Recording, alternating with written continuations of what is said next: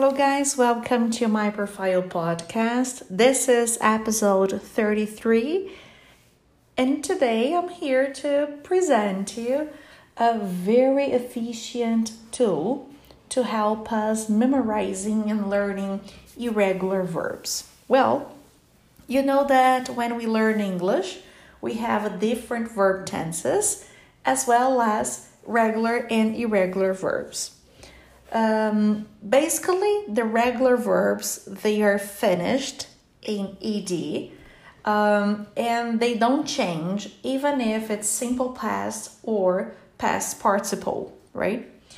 Uh, but on the other hand, well, well, we have irregular verbs and they normally change uh, for the second and third column, or for past tense or past participle.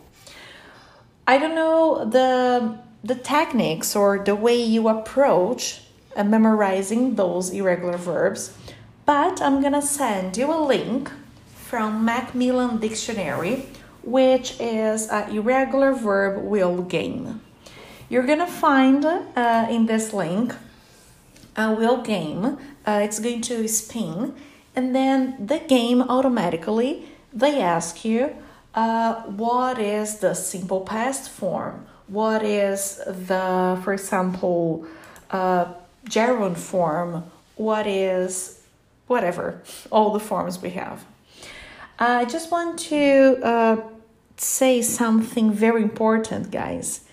Uh, when you play this game, uh, they're gonna present you different names, different verb tenses, and there is one which is called uh, present participle. We are not so used to that, but this is the same as gerund, the one we're gonna use in the present continuous, right?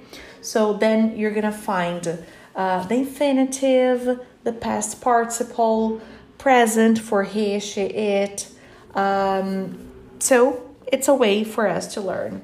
Please find the link here in the episode description. And please tell me what is your score, right? You have two minutes to play, and you can you can send me, and then we can um, talk about our different scores. Okay? So hope this tip uh, helps you as well. Thank you for this episode. Bye.